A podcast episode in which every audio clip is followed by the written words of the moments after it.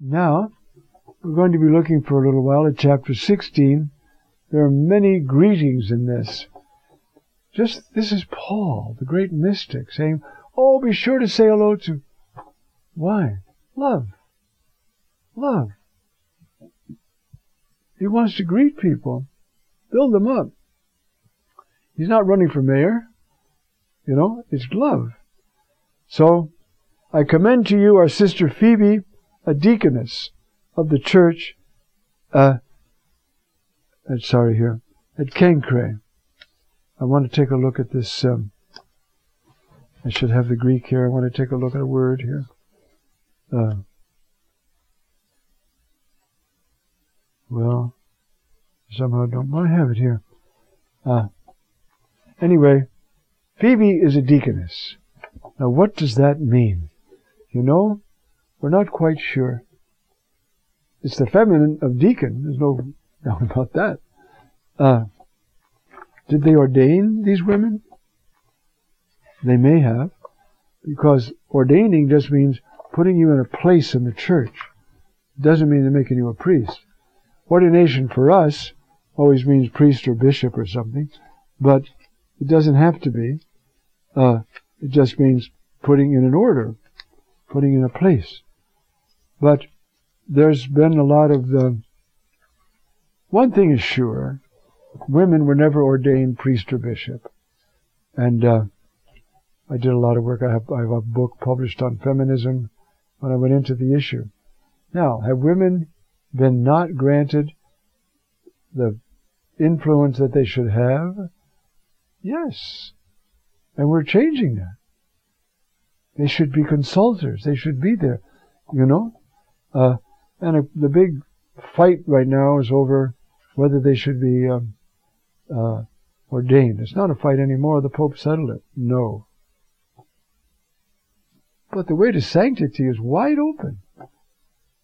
Tell me this, without any in, not any insult intended. The Bishop of Calcutta, when Mother Teresa was living, who was it? You don't know. I don't know. Only maybe some of the people in Calcutta know. But everybody knows Mother Teresa. Why?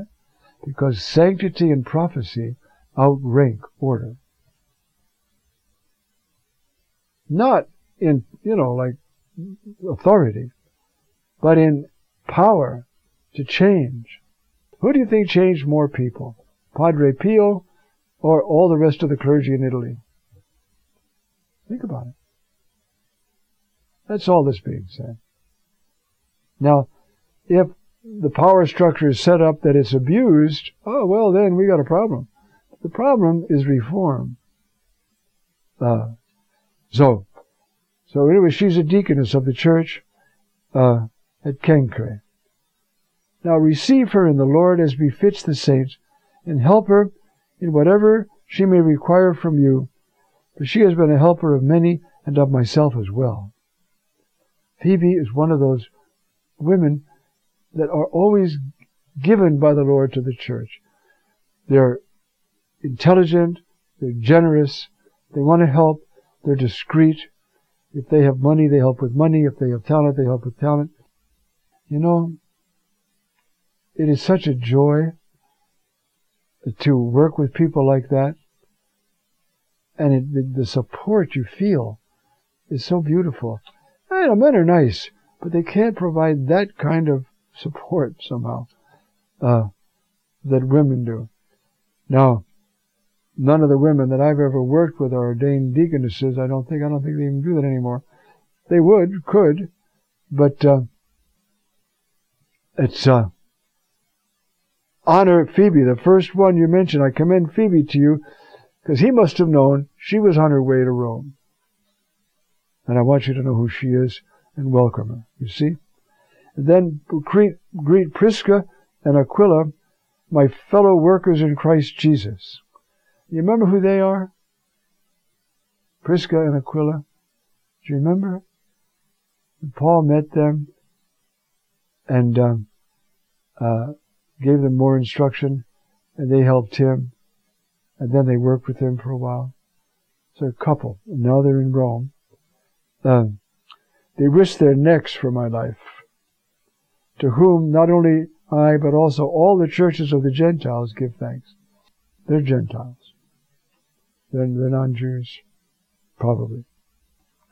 Greet also the church in their house. Now this is, this is where historians glean what was life like in this early first century Christian community. There's an ecclesia, a gathering that meets in their house. What for? Bible study, prayer, song, help the poor, maybe liturgy.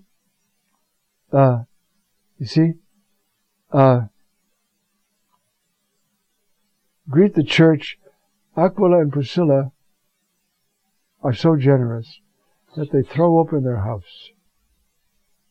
If you want to get a feel for that, read, and we'll be there one day ourselves, read 1 Corinthians 11, where Paul is saying, listen, you're celebrating the Eucharist, you're making a mockery of it. First place, there's divisions among you. That's awful. Then, some people come and feed their own face and don't worry about the, the, the poor. These are the sins against the Eucharist. Despising the poor.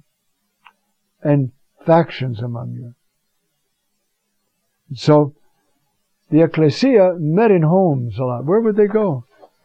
You know, they were a minority, a suspect religious sect. Where would they go? They go to the houses of those who had big houses and meet. Remember that wonderful story? Paul was up on the second story. So it was a big house, you know, to have a second story. And he's preaching, and Tychicus falls out of the window. You remember that? That was a liturgy. So be careful. When the preach goes on too long, don't go to sleep. You'll fall out the window. You see? And so, uh, for she has been a helper of many. Greet uh, Prisca and Aquila, and then greet Mary, who has worked hard among you. He knows what's going on in that community there. And he says, Greet Mary, uh, who has worked hard.